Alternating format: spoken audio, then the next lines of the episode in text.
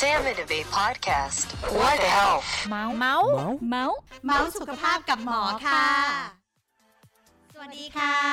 พบกับคิมนะคะ เภสัชกรหญิงหันสามหามงคล และดิฉันคุณระมนคนสวยค่ะ คุณกำลังรับฟังรายการ What the hell เมาส์สุขภาพกับหมอค่ะ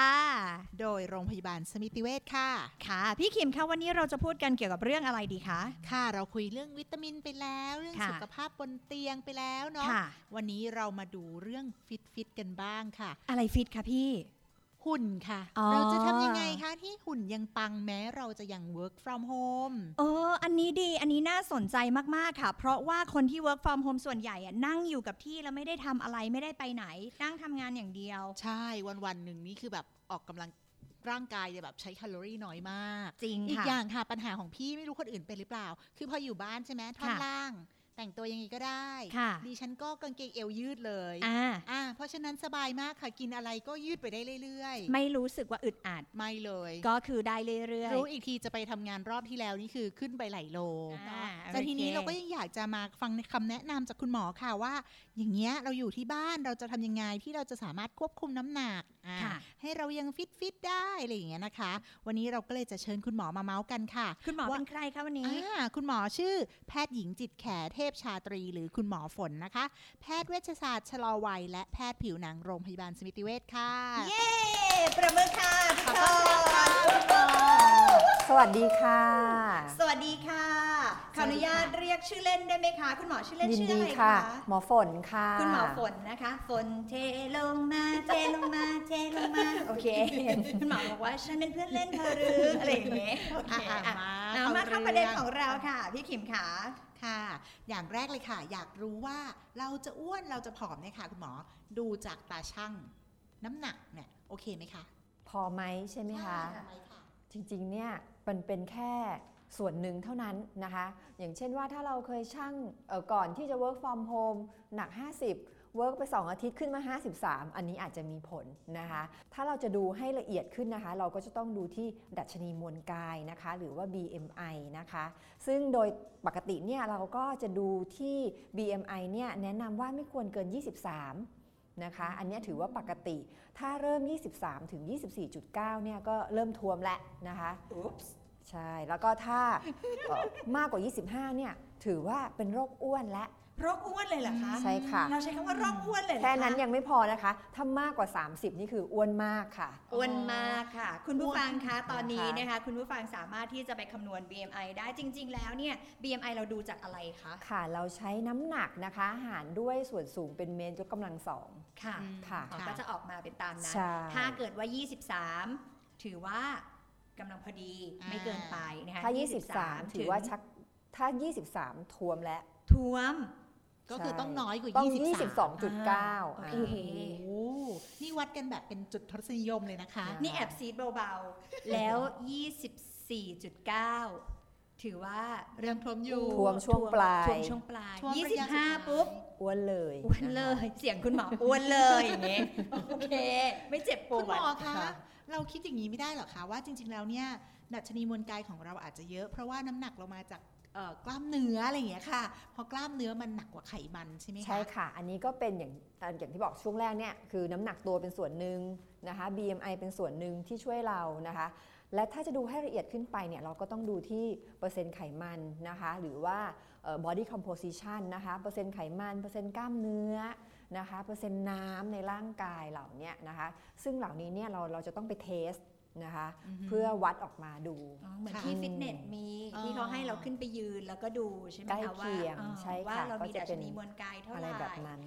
แปลว่านะคะไอ้เครื่องชั่งกิโลที่มันสามารถบอกเปอร์เซ็นต์แฟตได้ อันนี้จะต้องโเคไหมดูคะว่า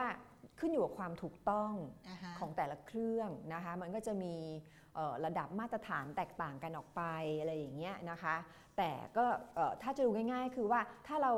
วัดเครื่องไหนก็ให้วัดเครื่องเดิมอือฮึเทียบกันค่ะแบบนั้นนะคะ ก็จะเป็นตัวที่พอไกด์ให้เราได้อืมว่าน้ำหนักเปลี่ยนแปลงหรือว่าสัดส่วนเปลี่ยนแปลงไปอย่างไรอืมค่ะแล้วถ้าเกิดว่าเป็นคนที่ไม่เก่งเลขแบบระมนค่ะระมนไม่เก่งเลขเลยค่ะ คุณหมอคะถ้าจะเอาน้ำหนักส่วนสูงยกกำลังสองไม่ไหวจริง ๆ ค่ะค่ะ ทำยังไงดีคะ ถ้าสามารถเทียบง่าย ๆ ระหว่างความสูงกับน้ำหนัก เคยได้ยินมาค่ะว่าเขาให้เอาอะไรนะ ความสูง ลบร้อยลบร้อยสิบใช่เหรอคะใช่ได้ไหมอาจารย์อันนั้นได้ไหมอืมทางการแพทย์เราไม่ได้ใช้ตัวนี้วัดกันค่ะนะคะ เพราะว่ามันอย่างที่บอกมันอาจจะมีปัจจัยอีกหลายอย่างไขมันกล้ามเนื้อหรือว่าอะไรก็ตามสมัยเนี้ยเราเราเราเน้นที่จะดูเรื่องของสัดส่วนเอ่อร่างกาย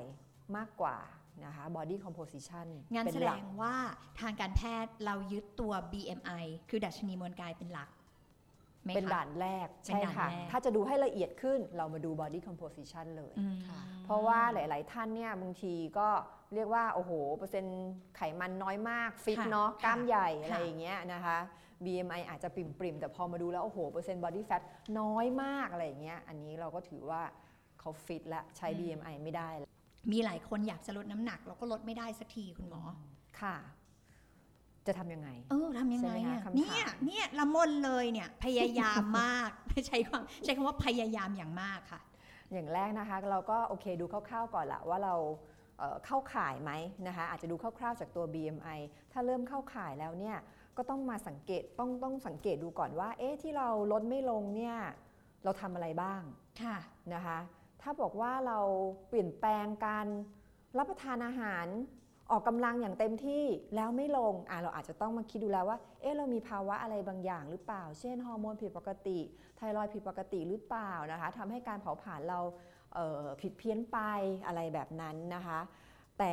โดยทั่วไปเนี่ยถ้าคนที่เมตาบอลิซึมดีๆเนี่ยแล้วปรับเปลี่ยนการรับประทานอาหารการออกกำลังให้ดีขึ้นเนี่ยส่วนใหญ่เนี่ยก็จะน้ำหนักเนี่ย มักจะดีขึ้นอยู่แล้ว ต่อให้น้ำหนักไม่ดีขึ้นสัดส่วนก็ดีขึ้นนะคะเพราะฉะนั้นสิ่งแรกเนี่ยก็คือต้อง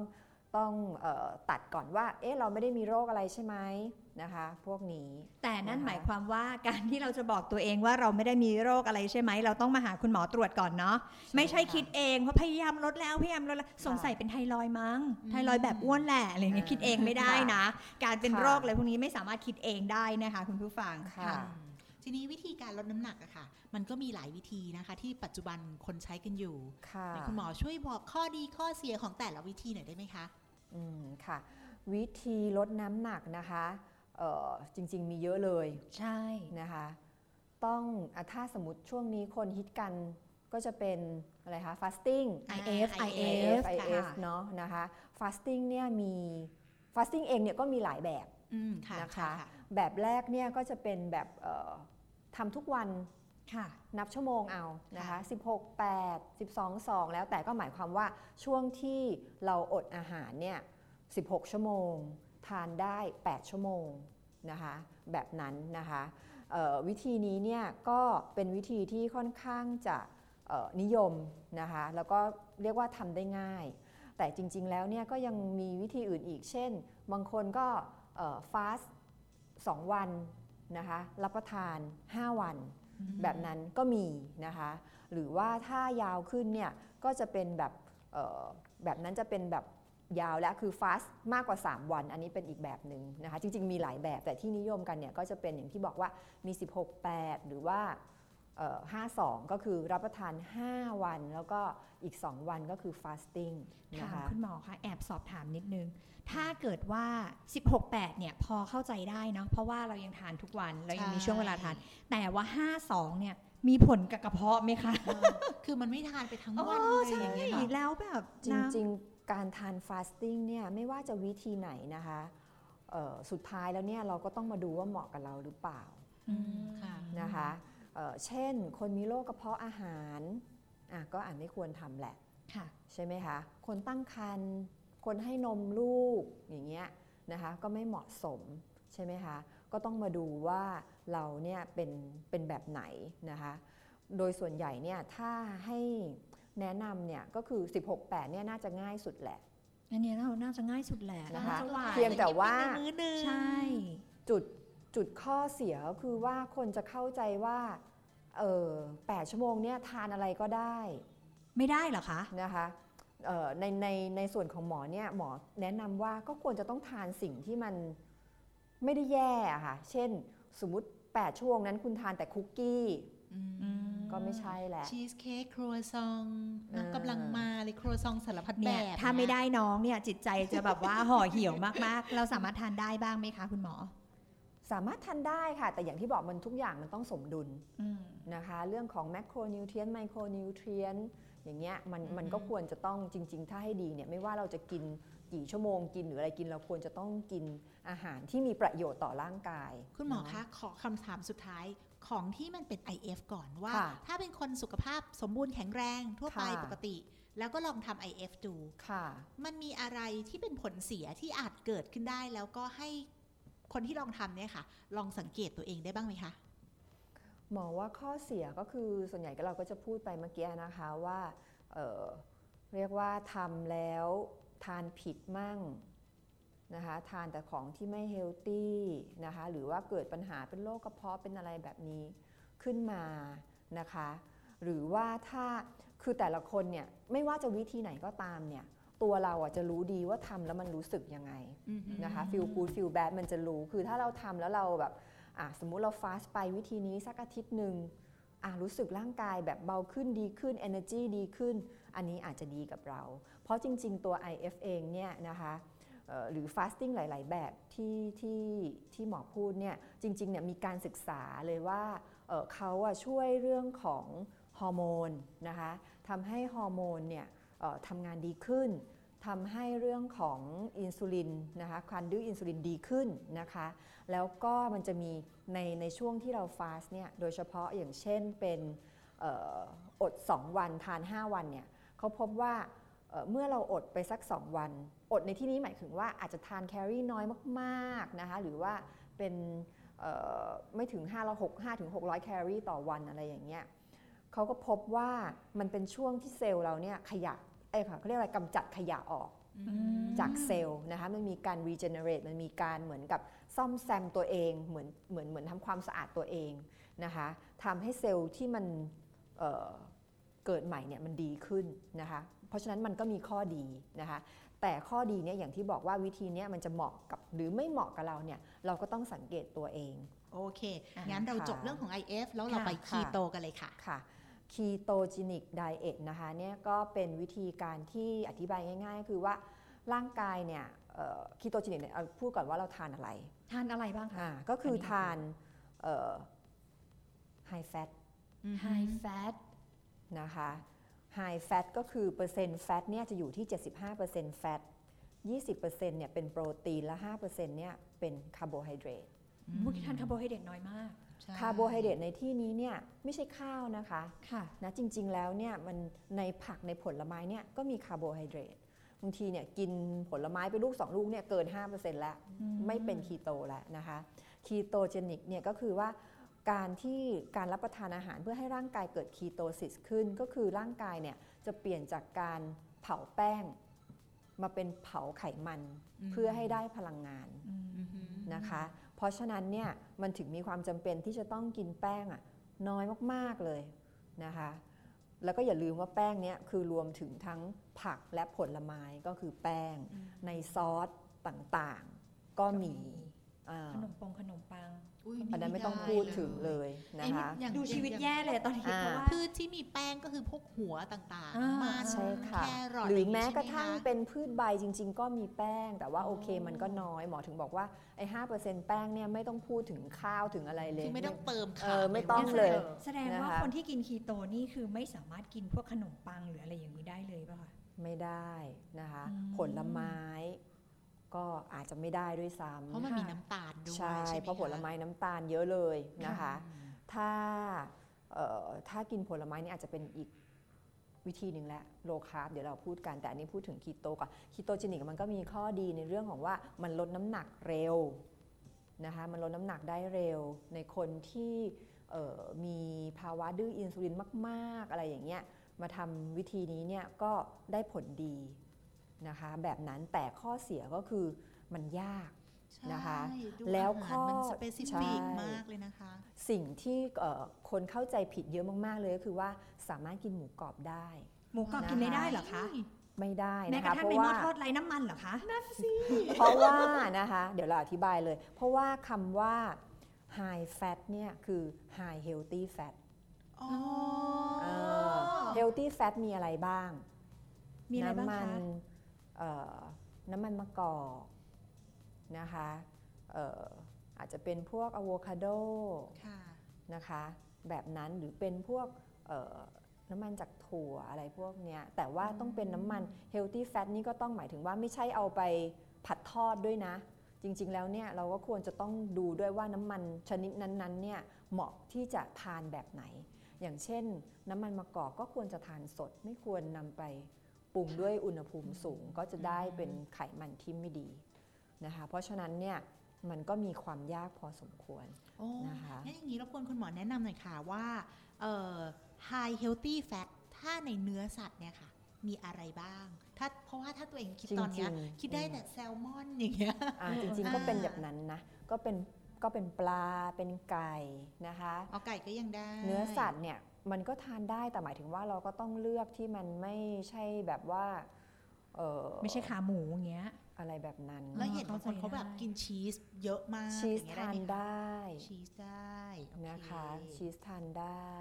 นี่คือแสดงว่าอะถ้าทานไก่ได้คือหนังไก่ก็ทานได้ ไม่ได้หมายความว่าหนังไก่เอาไปทอด คือหนังย่าะไก่อะทานได้แต่ว่าจริงๆยังมันมันเป็นแฟตที่ไม่ดีอ๋อก็ต้องแยกส่วนกันไปอีกก็ก็ไม่ควรจะทานเยอะ แล้วเห็นแบบคนที่กินคีโตไดเอ่อ ketogenic diet เนี่ยค่ะเขามีการตรวจเลือดกันด้วยใช่ไหมคะคุณหมอ เราจะมีการตรวจปัสสาวะนะคะ แล้วก็เพื่อเพื่อดูว่าคีโตนเนี่ยมันออกไหมนะคะมาถูกทางไหมอันเนี้ยเราจะเป็นตัวที่ follow คนไข้ แล้วก็เราก็จะตรวจดูคอยดูพวกคอเลสเตอรอลด้วยค่ะเพราะว่าหลาย ๆ ท่านเนี่ยทานอย่างที่บอกอะทานเข้าใจผิดก็ไปทานแต่ fat เออแย่ๆทานแต่ fat แย่ ๆ นะคะคอเลสเตอรอลพุ่งกระฉูดอะไรอย่างเงี้ย เจอเยอะมากนะคะอันเนี้ยเพราะฉะนั้นต้องต้องเรียกต้องต้องเอ่อคิดใหม่ว่าเป็น healthy keto นะคะอืมเราเรียก healthy keto ก็คือทานเอ่อ high healthy fat นะคะ moderate protein very very low carbohydrate เวลี่เวลี่ด้วยนะ ไม่ใช่ very เดียวนะคะยากคุณอะผู้ฟังวิธีเนี้ยแต่ยังมีถ้าเป็นแบบจที่คุณหมอบอกริงๆ ยังมีอีกวิธีหนึ่งที่ดูจะง่ายขึ้นเราอะไรเรียกว่าคะอะไรคะ low carb นะ low คะ carb low carb high fat moderate protein โม นะคะเดเรตโปรตีนด้วยยังไงคะคุณหมอ ก็คือว่าคล้ายๆคีโตนี่แหละค่ะ แต่ว่าเราเพิ่มการทานเอ่อแป้งได้มากขึ้นนะคะ ร่างกายอาจจะไม่ต้องถึงว่าจะต้องเข้าสู่การกระบวนการคีโตซิสเนี้ยแต่คือว่าแค่ลดแป้งลดเอ่อเรียกว่าอะไรลดแป้งลดพวกเอ่อ processed food ต่างๆ พวกน้ำตาล นะคะ พวกขนมปัง พวกพาสต้า น้ำหวานเอ่อพวกเนี้ยก็พอ คือยังทานผักยังทานผลไม้ได้บ้าง ได้เลยแหละ ได้อืมเลย ใช่นะคะ อันเนี้ยก็ก็วิธีเนี้ยก็จะง่ายขึ้น เป็น low carb ก็คือใช่ทานแป้งนะคะน้อยๆหน่อย คือไม่ต้องไม่ต้องเครียดถึงขั้นว่าจะต้องเป็นคีโตเจนิกยังไงแ l นคะเบส diet ล่ะคะคุณหมออะค่ะ โอเค ถ้าพูดถึง plant based diet เราก็พูดเรื่องวีแกนด้วยไปเลยเนาะอ่าได้เหมือนกันไหมค่ะคะเอาวีแกนได้ยินเยอะเอาก่อนวีแกนเนี่ยจริงๆ concept เนี่ยก็คือไม่ต้องการรับประทานอาหารที่มีส่วนประกอบที่ได้มาจากสัตว์อืมนะคะ ไข่เท่าก็ไม่นั้นได้นมไม่ได้ก็ไม่ได้ นมก็ใช่หไม่คะได้นะคะ น้ำผึ้งก็ไม่ได้อืมทุกนะคะอย่างที่มาใช่จากสัตว์ใช้ไม่ได้หมดเลย ใช่ เพราะว่าส่วนหนึ่งเนี่ยเขาก็คอนเซิร์นเรื่องของ เรียกว่าไม่เบียดเบียนสัตว์อะเนาะอ่านะคะขอคอนเซิร์นเรื่องของสิ่งแวดล้อมค่ะด้วยนะคะ จริงๆเนี่ยก็ก็ดีนะคะ เพียงแต่ว่าก็ต้องระวัง เพราะว่าบางท่านเนี่ยทานวีแกนแต่ว่าเอ่อไม่เบียดเบียนสัตว์ แต่ว่าทานอย่างที่บอกคือไปทานแป้ง ทานขนมนะคะ น้ำตาลสูงอะไรอย่างเนี่ยเงี้เรายกำลังคิดถึงวีแกนทำให้เราคิดถึงช่วงกินเจ เออใช่ใช่ มีผัดมาเลยค่ะนะคะ ใช่ คือเราจะเน้นกลายเป็นว่าเรา mindset เราจะไปเน้นเป็นแป้งเป็นของหวานเป็นอะไรคือขอแค่แค่ไม่มีเนื้อสัตว์ ซึ่งจริง ๆ แล้วเนี่ยถ้าพูดในเชิงของเรื่องสุขภาพอาจจะไม่ได้เฮลตี้นักนะคะ เพราะฉะนั้นเนี่ยไม่ว่าจะทานอะไรอะเราก็ต้องเลือกสิ่งที่เรียกว่าอะไรอะไม่เลวร้ายต่อสุขภาพเราอยู่ดีนะคะเนาะทีก็เนี้ย สุดท้ายเนาะ เออ you are what you eat อะใช่ ต้องกลับมาคำนี้จริงนะคะ ส่วนเรื่องของ plant based เนี่ยนะคะก็จะจริงๆ plant based เนี่ยคำนึงเรื่องของสุขภาพนะคะแล้วก็เอ่อคุณอาจจะยังทานน้ำผึ้งได้อะไรอย่างเงี้ยนะคะแต่ว่าโดย concept ของ plant based เนี่ยก็จะทานอะไรที่เป็น whole food ก็คืออาหารที่ไม่ process อืมนะคะค่ะทานผักทานผลไม้ธัญพืช ข้าวอะไรอย่างเงี้ยทานได้นะคะ แล้วในถ้าให้มองเห็นภาพง่าย ๆ ก็เรียกว่าในจานจานหนึ่งเนี่ยเราจะเป็นผัก 50%นะคะ อีก 25%เนี่ยก็จะเป็นพวกโฮเกรน ก็คืออาจจะเป็นข้าวเป็นธัญพืชอะไรก็แล้วแต่ อีก 25%เราก็ยังต้องการโปรตีนนะคะ จากผักจากพืชจากเนี้ยก็คือเช่น ถั่วเต้าหู้อะไรอย่างเงี้ย ธัญพืชก็จะมีพวกอะไรควินัวอืมอะไรพวกเนี้ยนะคะ ก็คือต้องต้องเน้นว่าต้องครบถ้วนด้วยเช่นกัน แล้วก็อย่าลืมน้ำมันดีอืมนะคะ good fat คือก็ต้องกินให้ครบด้วย เพราะหลายท่านความยากของการทานพวกเนี้ยก็คือว่าเราทานไปแล้วเนี่ยบางทีไปได้แป้งเยอะโปรตีนไม่พออ่าเข้าใจอ่านะโปรตีนไม่พอก็อาจจะนำไปสู่การขาดเหล็กขาด B12 ได้ บางคนทานพวกนี้ไปสัก 6 เดือนผมร่วงโอ้ยเออกลัวอย่างเงี้ยนะคะ เพราะว่าเราอันนี้น่กลัวเพราะว่าเพราะว่าเราอาจจะทานเอ่อยังไม่ถูกต้องนะคะอืมก็ต้องค่อย ๆศึกษาไปแล้วก็ต้องค่อยๆ เลือกสิ่งที่เรารับประทานให้มันยังไงก็ตามไม่ว่าจะวิธีไหนก็ตามเนี่ยคาร์โบไฮเดรตโปรตีนนะคะไขมันวิตามินเกลือแร่เนี่ยร่างกายเราก็ควรจะต้องได้รับ ให้ในปริมาณให้ที่เหมาะสมในใช่ถูกต้องอะเมื่อเราเข้าใจแล้วว่าวีแกนนะคะเราควร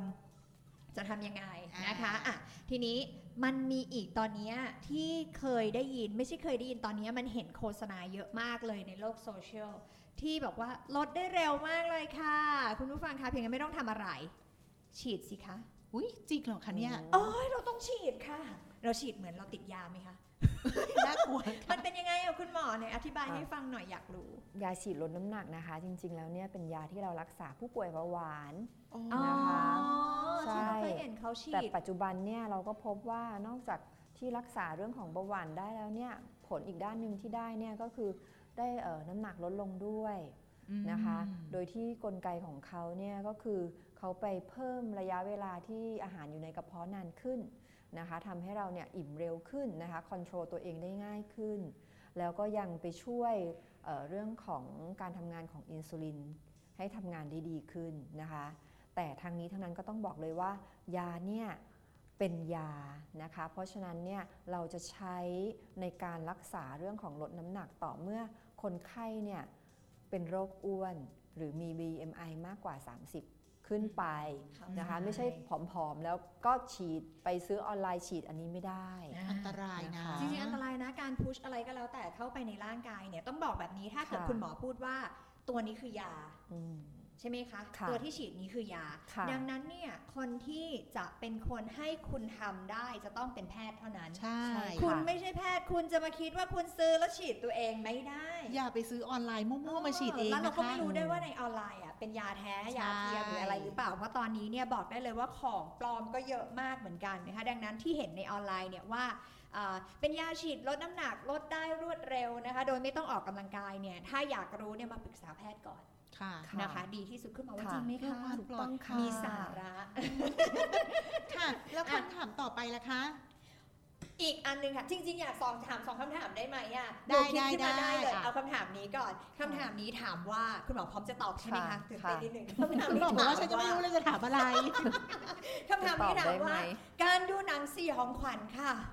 มันช่วยลดน้ำหนัก มันเกี่ยวด้วยเหรอมันคะลดหอได้เหรอคุณหมอมันลดได้จริงเหรอ เกิดมาเพิ่งเคยได้ยินครั้งแรกนะคะอะโอเคถือว่าจบกัน คุณผู้ฟังคะค่ะการดูหนังสยองขวัญไม่อาจจะช่วยให้คุณลดน้ำหนักได้ แต่อาจจะทำให้คุณหัวใจวายตายได้ไม่ได้ อันนี้ก็ต้องระวังนะสำหรับคนค่ะที่เป็นโรคหัวใจ อีกคำถามหนึ่งค่ะ อันนี้ดิฉันได้ยินมาตั้งแต่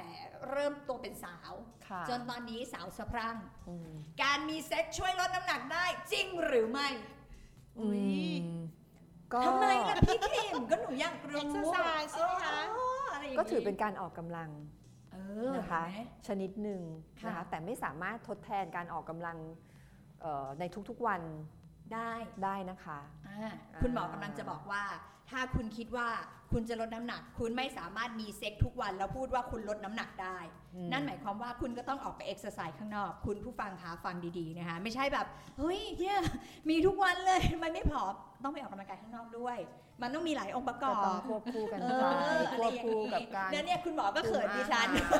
คุมอาหารดิฉันก็รู้สึกได้คุณหมอเขินอันดินี้ฉันไม่ใช่คำถามของระบนใช่ไหมคะเป็นคำถามจากทางบ้านโทรพี่คิมก็เห็นอยู่หนูเปิดคอมอยู่เนี่ยชัดเจนมากไม่ใช่คำถามหนูแต่ก็ถือลยเป็นการออกกำลังชนิดหนึ่งค่ะ ค่ะก็อ๋อก็ก็มันก็คือการออกกำลังกายชนิดหนึ่งแต่ว่าไม่ใช่ทั้งหมดค่ะ นะคะทั้งนี้ทั้งนั้นไม่ใช่ทั้งหมด สุดท้ายแล้วเนี่ยไม่ว่าคุณผู้ฟังเนี่ยวันนี้ที่ฟังมานะคะไม่ว่าจะเป็นโอ้หลายอย่างมากที่เราใช่พูดถึงนะคะไม่ว่าจะเป็นเรื่อง IF หรืออะไรก็แล้ว แต่คุณผู้ฟังสามารถเลือกสิ่งที่แมทกับตัวเอง วันนี้นะคะเราได้ฟังเรื่องราวดีๆนะคะแล้วก็มีทริคต่างๆนะคะมาให้กับคุณผู้ฟังได้ฟังกันด้วยนะคะแล้วก็ที่สำคัญเลย ถ้าเกิดว่าใครที่มีคำถามอยากจะสอบถามเพิ่มเติมนะคะสามารถทิ้งคอมเมนต์ของคุณไว้ได้นะคะที่ใต้โพสต์นี้ค่ะนะคะอะพี่คิมคะพี่คิมอยากจะสรุปอะไรอีกไหมคะ โอเคค่ะ นอกจากสติจะสำคัญแล้วค่ะนะคะ ความสม่ำเสมอก็สำคัญเช่นกันค่ะนะคะ เพราะฉะนั้น EP หน้าค่ะ เรามาคุยกันว่า นอกจากจะดูแลเรื่องอาหารอะวิธีต่างๆแล้วเนี่ยค่ะมีวิธีออกกำลังกายอย่างไรเอออ่า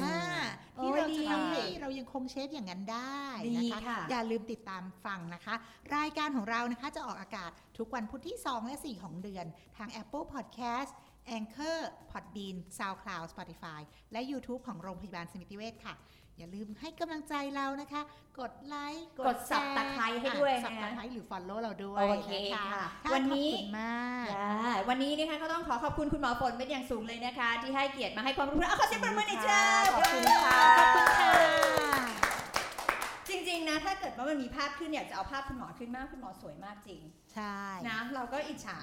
เราอิจฉาเราพูดดังมากโอเคค่ะคุณผู้ฟังจ้าเรากลับมาพบกันใหม่นะคะในครั้งหน้านะคะอย่าลืมนะคะผู้ที่ 2 และ 4 ของทุกเดือนมาเจอกับพี่คิม และระมนคนสวยค่ะถูกต้องค่ะ วันนี้ลากันไปก่อนนะคะ สวัสดีค่ะสวัสดีค่ะ Sam and Abe podcast. What the health? เมาส์เมาส์เมาส์เมาส์สุขภาพกับหมอค่ะ